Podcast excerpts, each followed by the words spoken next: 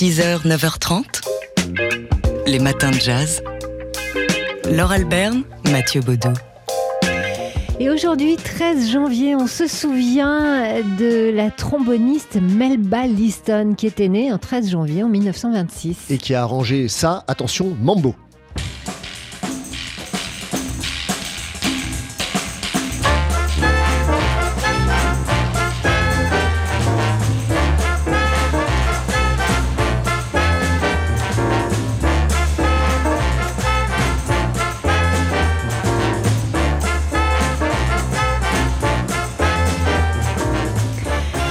Et oui, si euh, Melba Liston est rentrée dans l'histoire, c'est moins pour sa carrière de tromboniste euh, que pour celle d'arrangeuse pour le pianiste Randy Weston.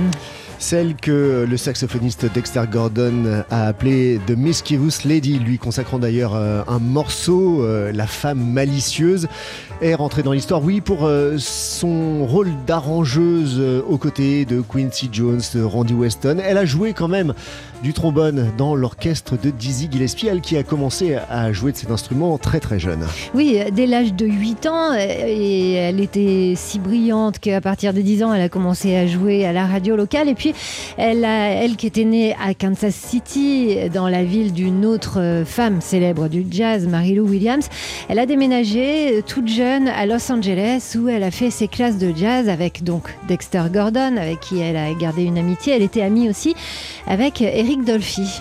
Melba Liston, donc, qui est née un 13 janvier, c'était en 1926. Et on écoute encore un petit peu de Nigel Mambo parce que c'est trop bon de bon matin.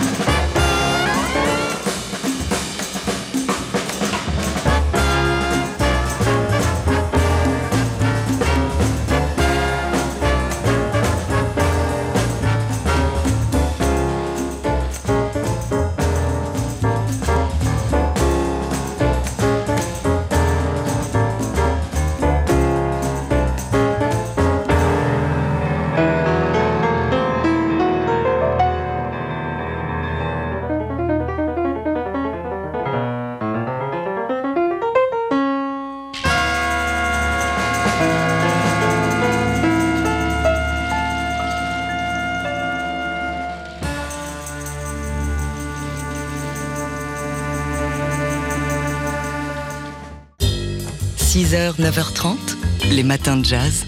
Laure Alberne, Mathieu Baudou.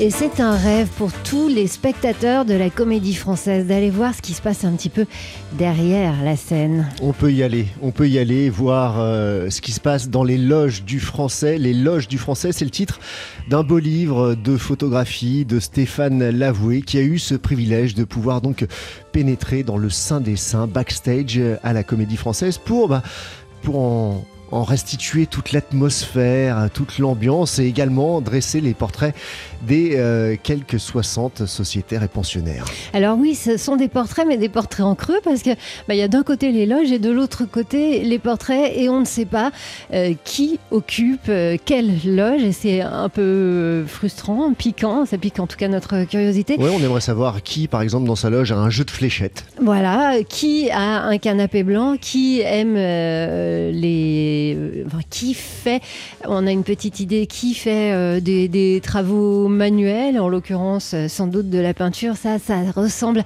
à Eric Ruff, l'administrateur de la Comédie Française, mais qui est également, en plus d'être acteur magnifique et metteur en scène, qui est également scénographe, peintre. Et c'est grâce à Eric Ruff qui a découvert les photos en Bretagne, paraît-il, de Stéphane Lavoué, que cette collaboration a pu se faire. Le photographe travaille uniquement à la lumière naturelle. Ça donne des, choses très très douces et mystérieuses, à la fois pour euh, les photos d'éloges et pour les portraits. C'est vraiment un beau livre. Un beau livre à découvrir chez Gallimard, ça s'appelle donc Les Loges du Français. 6h, 9h30, les matins de jazz sur TSF Jazz. Sur le site d'Arte, on peut voir en ce moment un documentaire euh, choc perturbant euh, en trois volets qui s'intitule Décolonisation au pluriel. Trois fois 52 minutes pour plonger donc euh, au cœur des décolonisations, des histoires coloniales et des luttes. C'est la colonisation en fait vue par les colonisés en quelque sorte. Euh, mais comment raconter 150 ans de domination quand la majorité des archives audiovisuelles nous viennent des colons eux-mêmes? C'est toute la gageure de ce triptyque, co-signé par euh, Karim Misquet, Marc Ball et euh, Pierre Singaret-Vellou.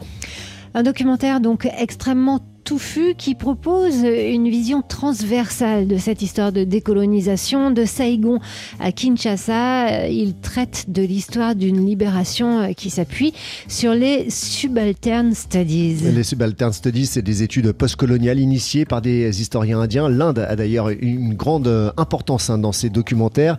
L'idée étant, étant donc d'écrire l'histoire du point de vue des autochtones euh, et de dire qu'il y a eu des résistances dès les débuts de la colonisation il ne s'agit donc pas de, montrer les colonisés comme des victimes, mais comme des résistants et des acteurs de leur, propre histoire.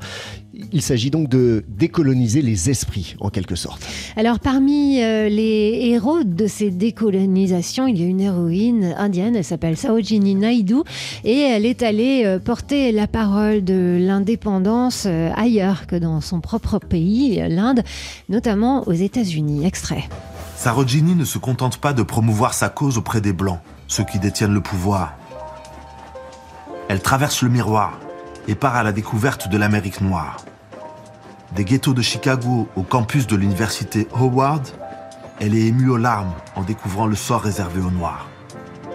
Elle les voit comme les intouchables de l'Amérique. Voilà, avec la voix de l'acteur euh, Reda Kateb et un, franc-parler original, hein, euh, assez cash souvent. Tout cela accompagné par une bande originale euh, qui vous plaira certainement, du Leila Makala, JB Lenoir ou encore euh, Lily Boniche et évidemment Fela Kuti. Décolonisation au pluriel, 3 fois 52 minutes à voir sur le site d'Arte jusqu'au mois de mars.